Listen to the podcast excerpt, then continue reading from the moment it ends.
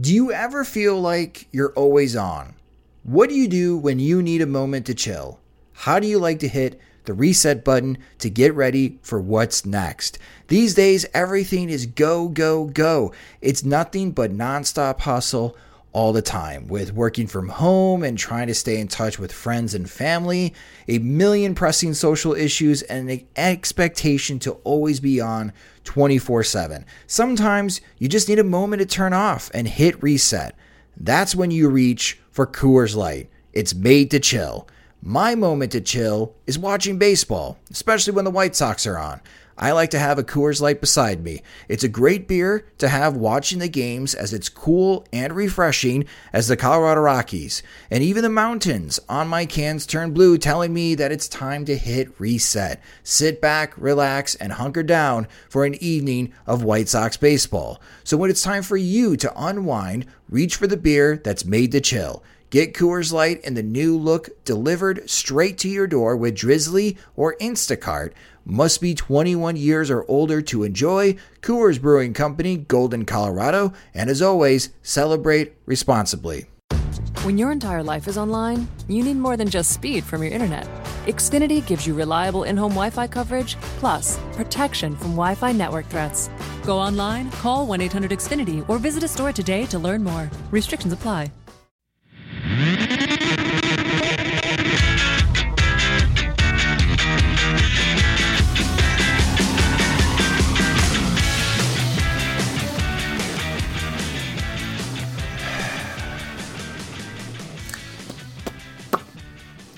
Good morning, White Sox fans. I'm Jim Margalus, and this is your White Sox wake up call for July 11th, 2018. Dylan Covey once had problems again the second time through the lineup. Wasn't as severe as his 4th of July outing against Cincinnati, yet the final score is more lopsided thanks to some shoddy bullpen work. Cardinals thumped the White Sox 14 2, with half of St. Louis's runs scored during an ugly sixth inning, which was capped off by a Dexter Fowler grand slam. The White Sox have now lost six in a row. Covey kept the Cardinals lineup 0 for 8 with a walk the first time through the order, but when the lineup turned over two outs in the third, the hits started coming.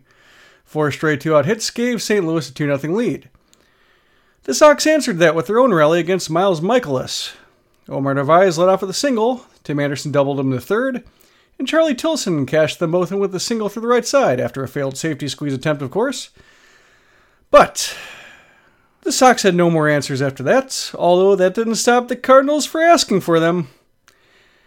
Cards added one in the fourth, one in the fifth, and then seven in the sixth. Started with the single up the middle on Covey's watch, after which Jace Fry retired just one of the three batters he faced, giving Bruce Rondon a bases loaded situation. Rondon got the first batter to fly out, but then he walked the next three batters during a stretch that included a passed ball, a wild pitch, and a wild pitch that was probably a passed ball. It really didn't matter because he threw just two of 14 pitches for strikes, and I don't know why he's still around. Then came Hector Santiago, who gave up a slam to Fowler on his second pitch of the evening to kick the game well out of reach.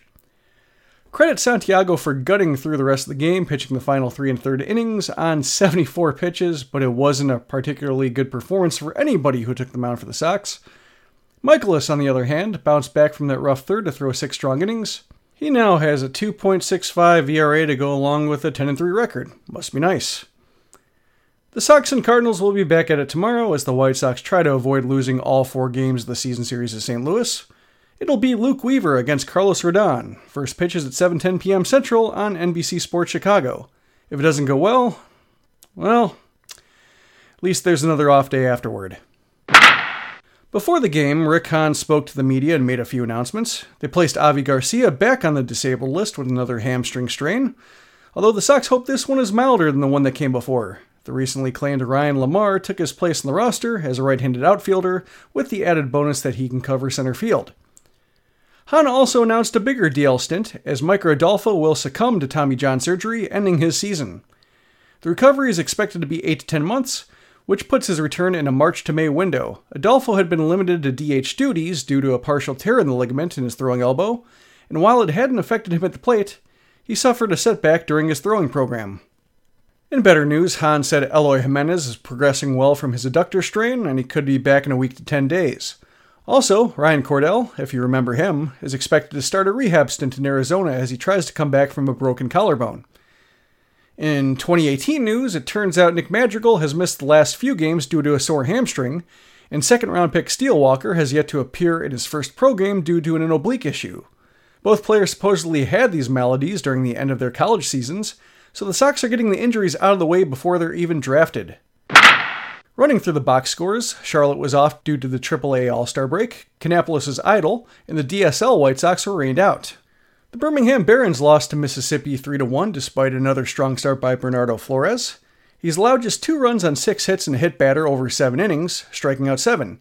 He's gone deep into all four starts at AA, and this is the third to have gone seven innings. Joel Booker went two for four at the homer, which accounted for 40% of Birmingham's hits. Winston-Salem got doubled up by Salem 8 to 4. Blake Battenfield was more like Blake Batterfield, as he was swatted around for seven runs over five innings, including three homers. Luis Gonzalez and Blake Rutherford had two hit nights, while the other six dash hitters had three hits combined. Great Falls used a four run first inning to beat Orem 6 to 1. Corey Zangari homered twice, giving him four in his first 10 games of 2018 after he missed all of 2017 with Tommy John surgery. And the Arizona Rookie League White Sox squandered a ninth inning lead in a 2 1 loss to the AZL Mariners. Camilo Quintero continues to get on base half the time, and he also stole a base. Brian Herrera pitched five shutout innings and converted position player Felix Mercedes threw a scoreless inning in his pitching debut. Around the league, the Indians had one of those games that make you question their viability as a contender. After getting shut down by Trevor Bauer for eight innings, the Reds assaulted Cody Allen for seven ninth inning runs in a 7 4 stunner over Cleveland. The Indians have now lost four in a row, but fortunately for them, the Twins' five game winning streak was snapped with a 92 loss to Kansas City, so the Tribe still leads the Central by eight games. The Red Sox won their eighth straight game, while the Yankees lost to Baltimore, so Boston now leads the AL East by three and a half games. And Philadelphia now has sole possession of first place in the NL East by beating the Mets while the Braves lost to Toronto. The All Star rosters are going through alterations. On the AL side, Jed Lowrie replaces the injured Gleyber Torres, and Yadier Molina took Buster Posey's spot in the National League.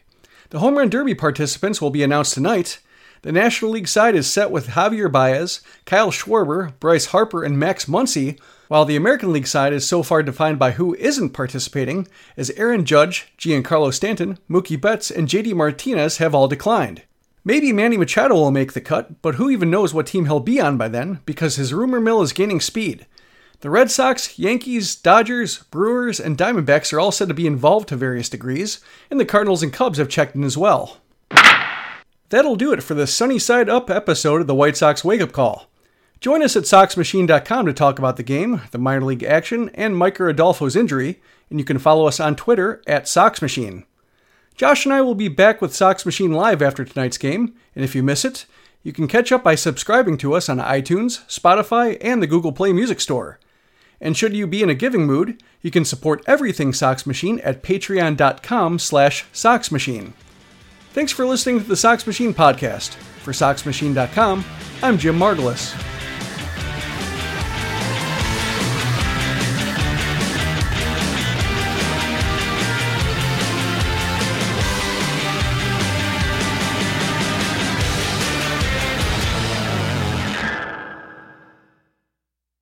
When your entire life is online, you need more than just speed from your internet. Xfinity gives you reliable in home Wi Fi coverage, plus protection from Wi Fi network threats. Go online, call 1 800 Xfinity, or visit a store today to learn more. Restrictions apply. Nobody builds 5G like Verizon builds 5G because we're the engineers who built the most reliable network in America. And the more you do with 5G, the more building it right matters. The more your network matters. The more Verizon engineers going the extra mile matters. It's us pushing us. It's Verizon versus Verizon. 5G built right from America's most reliable network. Most reliable based on rankings from RootMetrics second half 2020 U.S. report of three mobile networks. Results may vary. Award is not an endorsement.